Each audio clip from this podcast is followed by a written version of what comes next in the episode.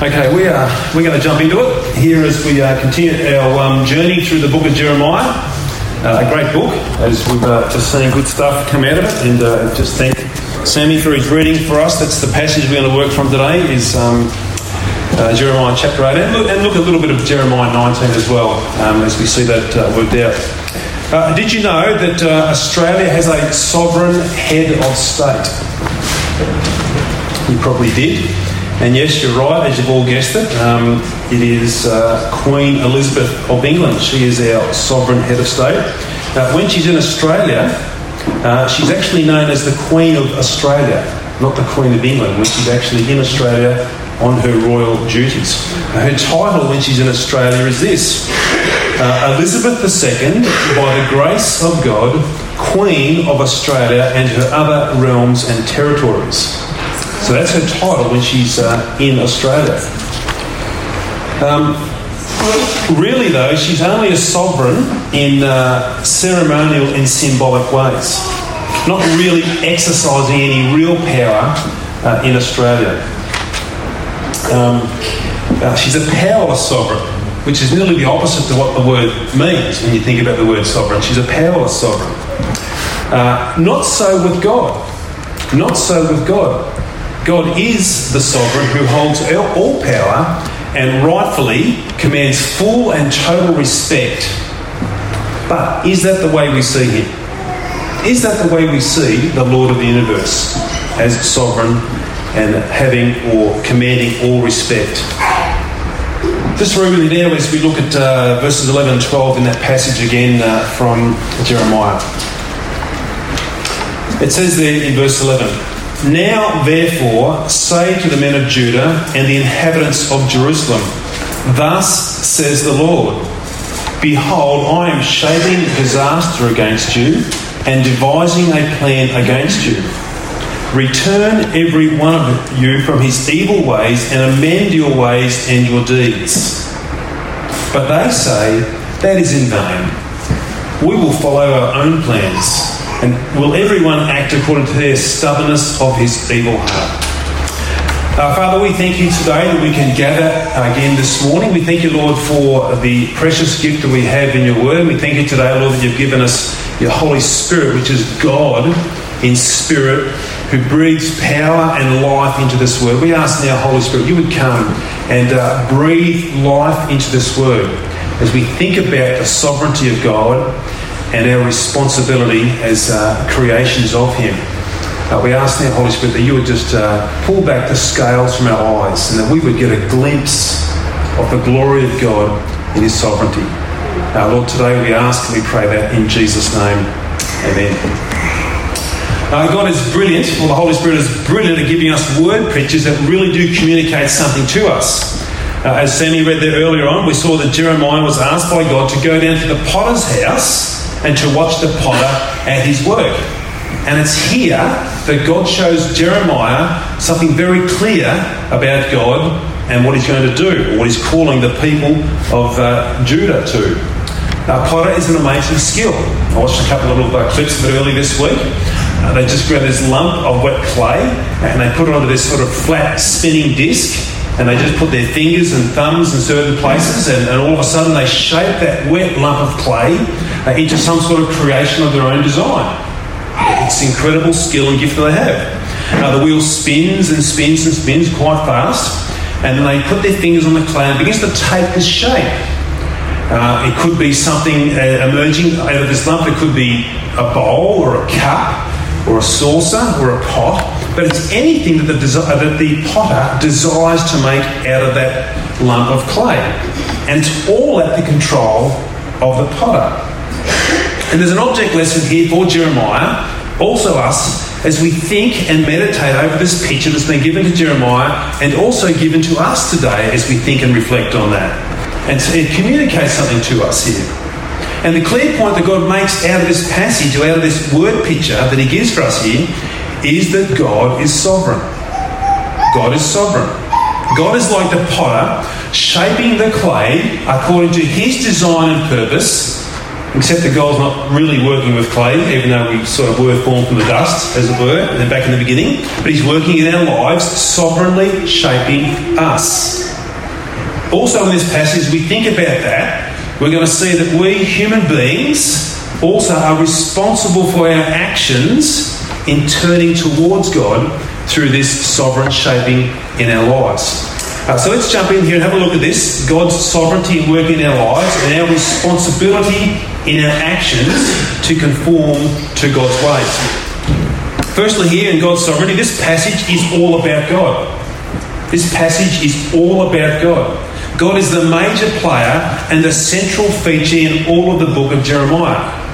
It's not Jeremiah, it's not the people of Judah or the people of Israel, it's actually God.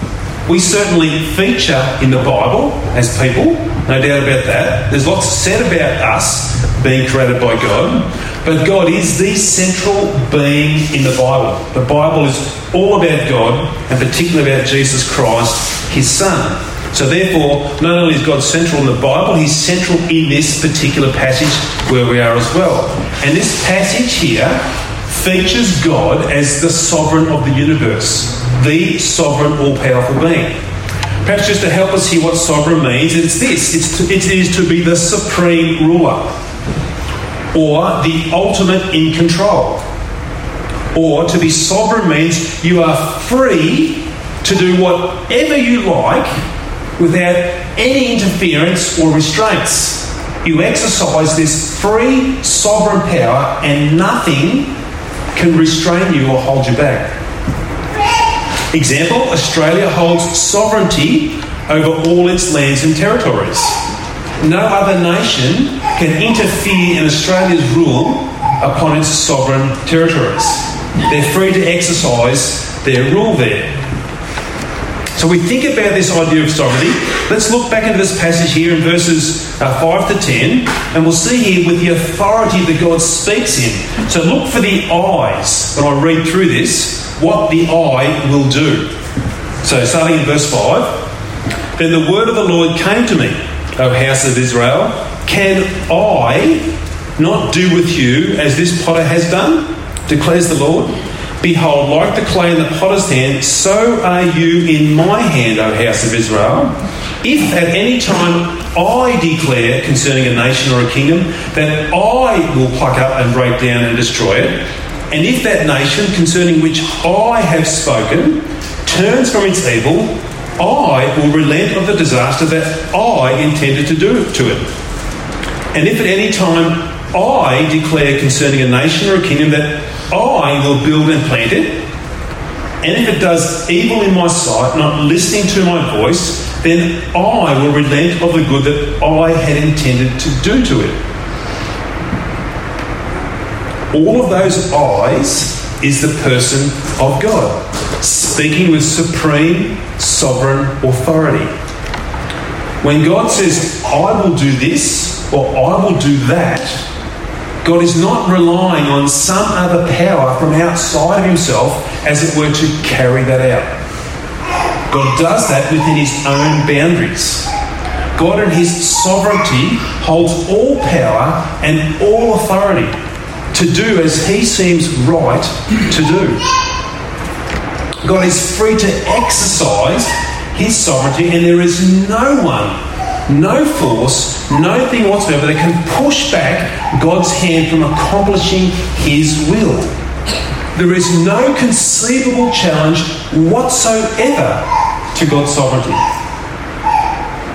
There is nothing in this universe that can even pose a threat to God's sovereignty over the universe. And this is one of the most powerful things about reading the Old Testament. Sometimes people say, oh, I don't get anything out of the Old Testament. I sort of, it's so hard, I don't understand it. Here's one of these classic examples where you see something really clear here about God. You stop and you read a passage like this, and it sort of it pulls you up. It sort of stops you in your tracks. God just, I, I, I will do this. And there is nothing there to stop God. He's free to exercise his sovereignty. The Bible also gives us this picture here of this limitless scope of God's divine authority, of God's divine sovereignty as well. There's a verse in, in Proverbs 16 which is very, very tiny, but it says a lot. It says this in Proverbs 16:33. The lot is cast into the lap, but its every decision is from the Lord. Just a tiny, tiny little verse, but very, very powerful. The lot is cast into the lap, but its every decision is from the Lord. What does that mean? That means when you and I play Monopoly or Settlers of Catan, when we throw that dice, God controls that dice. When the lot is cast into the lap, it's every decision is from the Lord. I just wish for a few more sixes every now and again. That's what I like to get. Just not sevens in Catan. This shows us that God is ultimately in control in every single thing into the minutest detail. God just doesn't, oh, I'll just look over the big stuff and I just won't worry about the small stuff. God is intimately in sovereign control over every single thing happening all around the world, right down to the smallest detail. It's a massive concept, it's a massive idea, it's a massive truth. It's more than an idea. But not only is God controlling right in here now in his own way, but he's doing this in every other possible place in this world, in the universe. And, and what's what's really amazing here about the Bible, the Bible doesn't seek to explain or justify God's sovereignty. It just speaks as it's a given. There's no sort of justification here why God is sovereign. It just it's just a known fact. God is sovereign. The Old Testament in particular just treats God as a fact that he is sovereign. If you've been to our Connect and Grow groups the last few weeks, you would have seen this in Daniel a few times. It's just amazing what happens in Daniel 4.17. Uh, he says this, this, the sentence is by the decree of the watchers, the decision by the word of the holy ones, to the end that the living, that's us, that the living may know that the Most High, which is God, rules, is sovereign over the kingdom of men and gives it to whom he will and sets over it the lowliest of men. Nebuchadnezzar's had this dream and he couldn't work it out. Daniel's come in and sort of time what his dream's about. And you'll see that Nebuchadnezzar, he was the kingpin of the world at that time, and he, he was, in a, in a natural sense, well, God was over and above him. And he said there, No, Nebuchadnezzar, the Most High, he rules the kingdom of men, and he gives it to whom he will. God is sovereign. He rules the kingdom of men. It's just a given understanding in the Old Testament. We are just to accept it and believe it.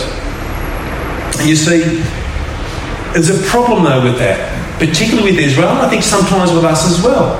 And the problem with that, if we don't get this idea of understanding God's sovereignty even in, in some fashion, we have a very small and diminished view of who God is.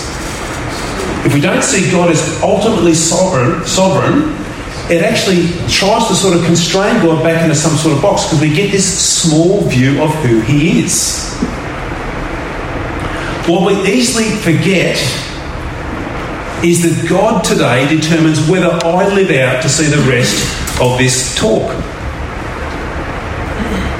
Now, that's not trying to drop a bombshell or anything, that's just acknowledging the fact. God's, uh, my, my life is in God's hands. Whether I see the rest of this day out is determined by God. The very fact that I'm breathing right now is an act of God's grace. It's a demonstration of God's grace. It's trying to get us to get a big picture of who God is. A really big picture of who God is. But yet, often, we can so easily go about living life thinking we are the captain of our life. I'm in control of my life. I do what I like and I don't care who I have to answer to. It's all about me. The sovereign supreme position of God is meant to stop us in our tracks and look up to Him in awe and in worship.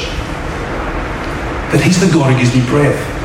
The sovereignty of God is, made, is meant to make us look up to Him with thanksgiving and with confidence as well. The sovereignty of God also is meant to make us look up to Him with love and joyful obedience in this great sovereign Lord. Why? Because not only is God supremely sovereign, God is supremely good. He's not a tyrant. He's a good sovereign, a loving sovereign, a gracious sovereign. as well as a holy sovereign, a just sovereign, and a righteous sovereign. And he holds supreme power. God is a worthy sovereign in every possible conceivable way because of his glorious perfections that he shows us. Yet we easily get a small picture of God.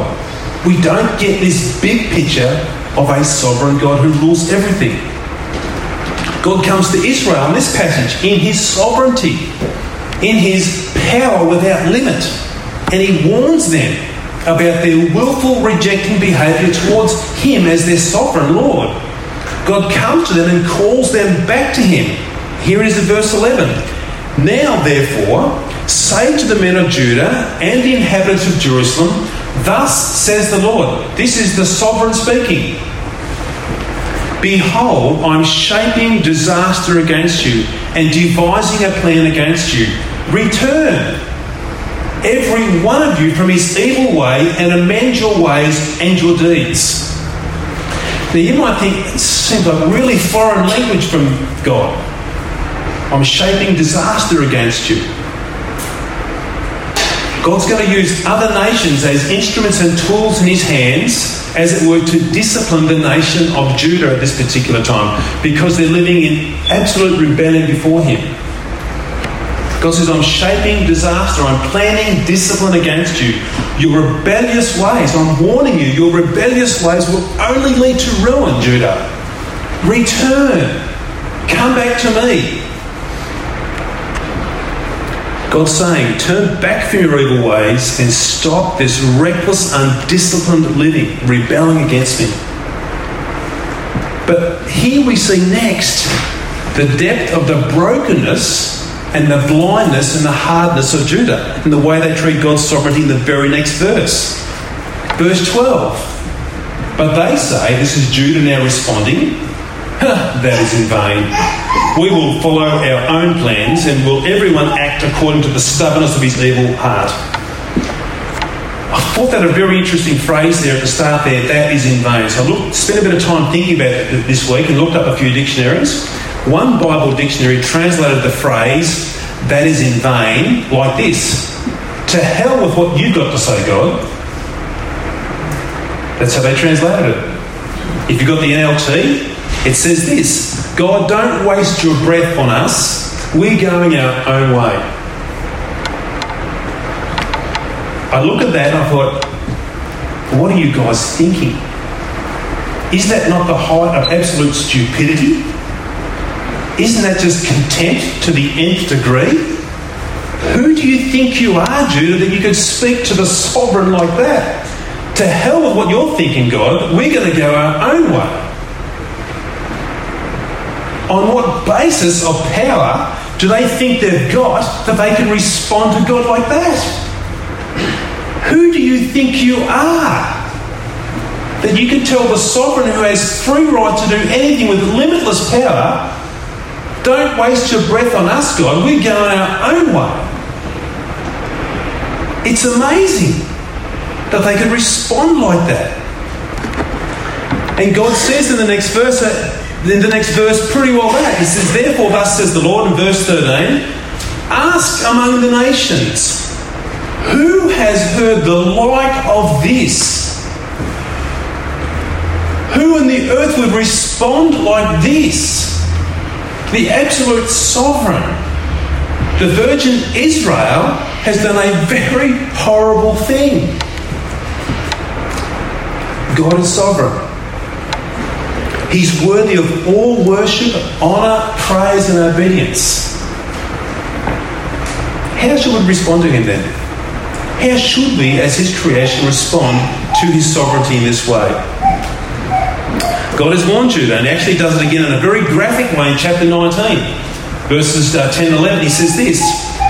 Uh, he tells Jeremiah to take out this uh, flask out into the valley and, and get a bunch of elders to come with you, and this is what's going to happen. Then you shall break the flask in the sight of the men who go with you, and you shall say to them, Thus says the Lord of hosts, so will I break this people and this city as one breaks a potter's vessel, so that it can be never mended. Men shall bury in Tophet because there will be no place else to bury. If you read through chapter 19, it's all just actually an outplaying here of God's judgment upon Jeremiah at that time, uh, not uh, upon Judah. Here it is, that's the warning. So, what should the response be? And what should the response be for us as well as we think about that? Well, the response is the same for both Judah back then and us today. The call from God is to repent. The call from God is to turn back.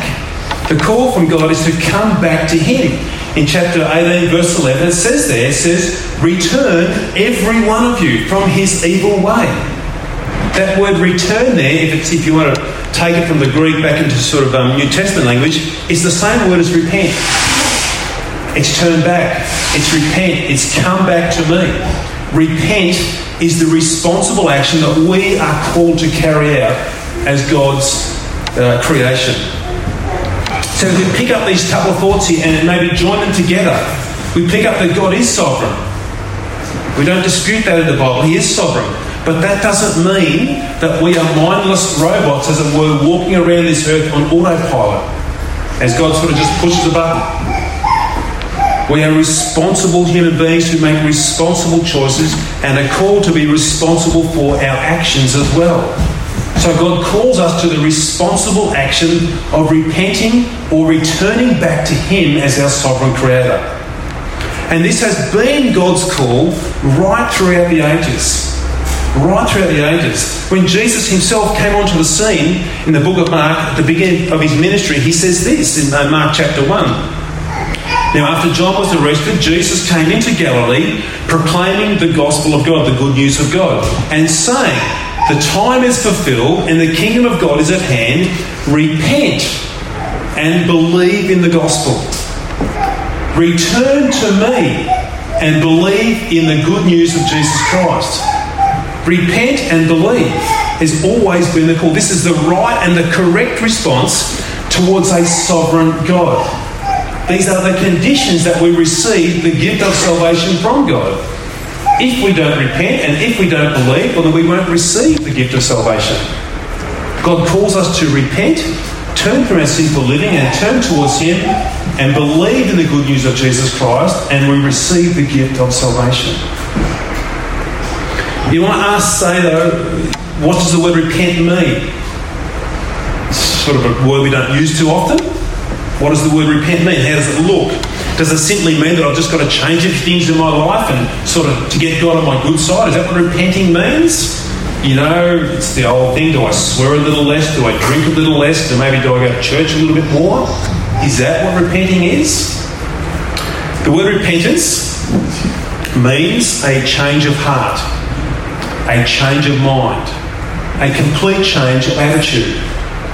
Repentance means it's a deep inner change that takes place in the whole person, not just in parts of us. It's deep and it's right throughout the whole person. Repentance is coming to a realization that the way I've been living in the past has been all wrong. I'm now fully convinced that I need to turn around and live in a whole new direction. Perhaps a great example of that from the Bible is the prodigal son in Luke chapter 15. And that gives us a real insight into the change of heart. If you're familiar with the story of the prodigal son, he comes to his dad one day and says, Dad, hey, look, you've got a great business here, but this is not for me. And I know half of it's mine, another half to the elder brother.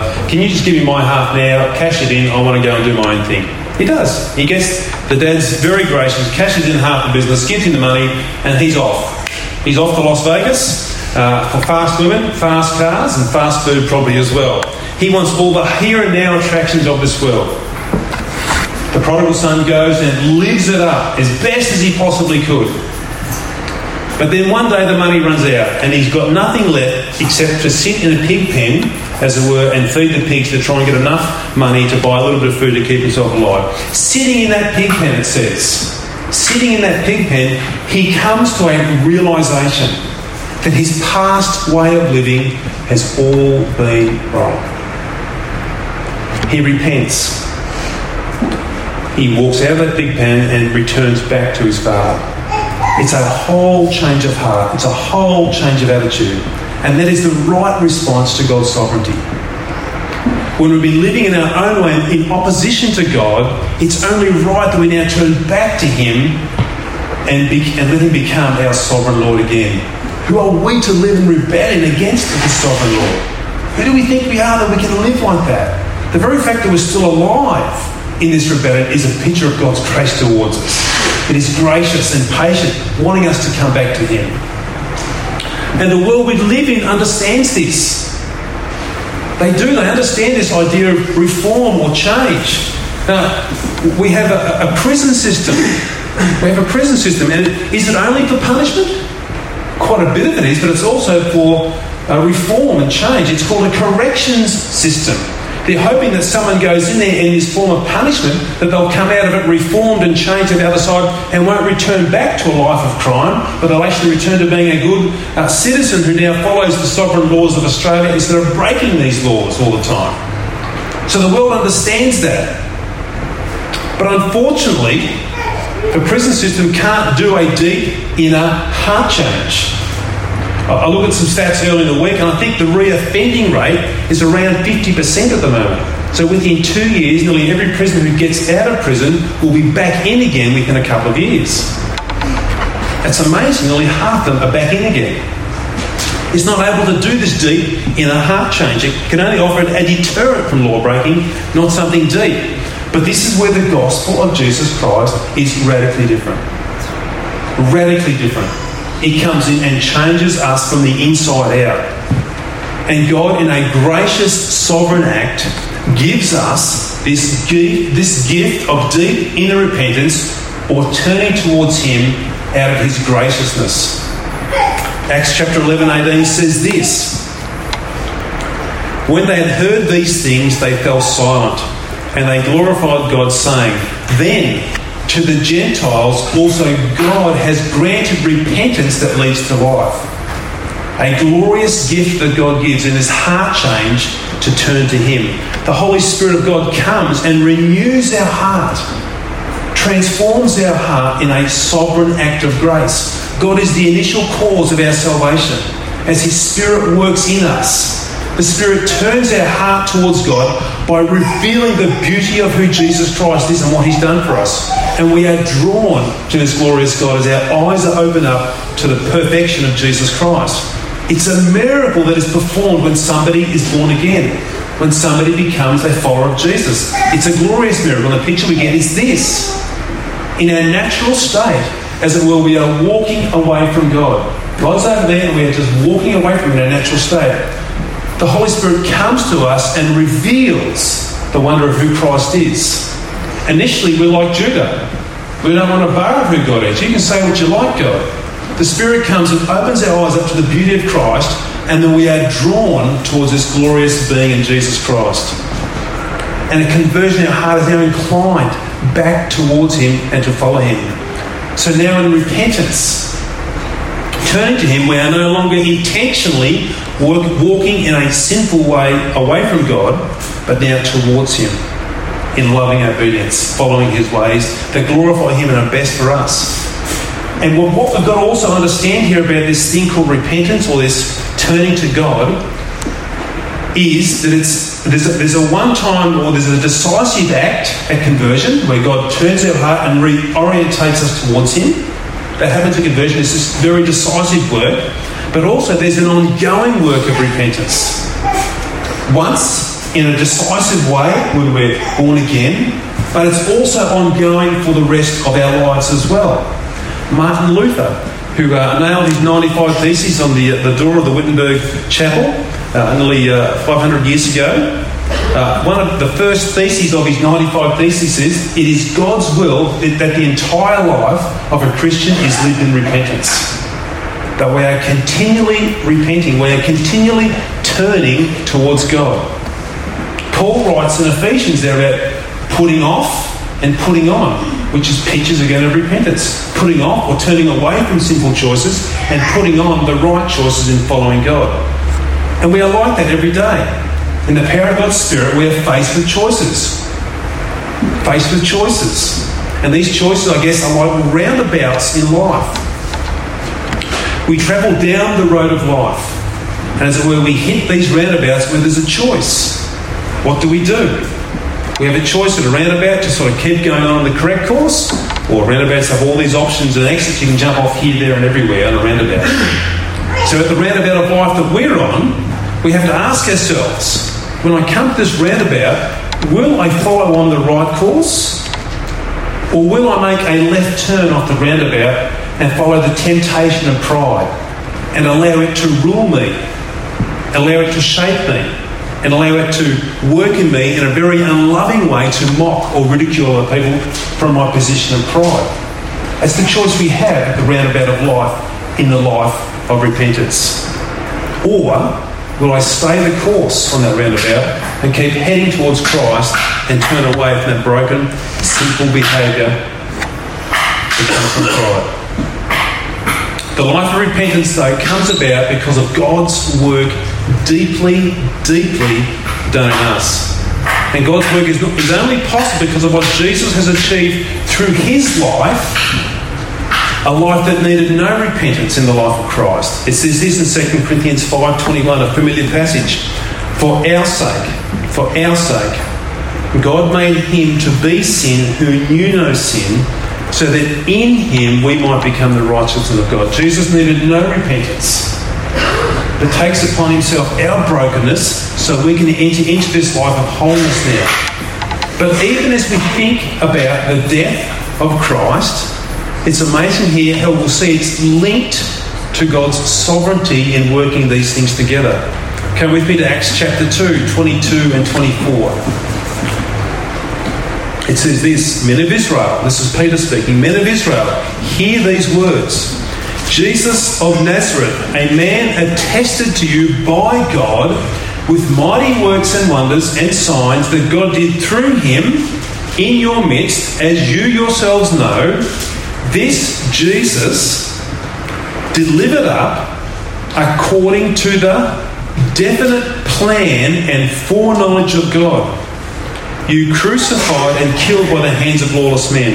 God raised him up, loosing the pangs of death, because it was not possible for him to be held by it. There's God's sovereignty right there in the death of Jesus Christ, his Son. It says there, according to God's definite plan and foreknowledge. God's sovereignly working in the crucifixion of Christ so that we can be redeemed, so that we can be brought back to God, so that we too can repent, so that we can turn back towards Him and come and know this glorious God. And the picture we need to see also in this repentance, there's an end point, a very, very glorious end point. 1 Peter 3.18 gives us this end point here of what repentance is all about It says there, For Christ also suffered once for sins, the righteous for the unrighteous, that he might bring us to God. That Jesus might bring us to God. That Jesus would bring us to God. This is the gospel of repentance. This is the glorious end that what Jesus has done for us. He brings us to God. He brings us back to this sovereign creator. He brings us back to this sovereign Lord. This is the goal of repentance and this is the goal of the gospel at the end of the day. we come back to God. So the call today is the same as Judah's day two and a half thousand years ago. Nothing's changed. God is sovereign.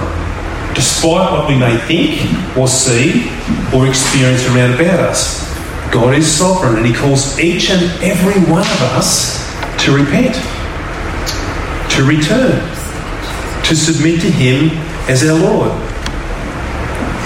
So we need to ask ourselves on the road of life, what are you and I going to do when we get to the next roundabout? The next choice, the next temptation, the next thing that comes in our mind. What are we going to do when we hit that roundabout? Will we be like Judah and stiffen our neck and harden our heart and thumb our nose ridiculously at the sovereign Lord?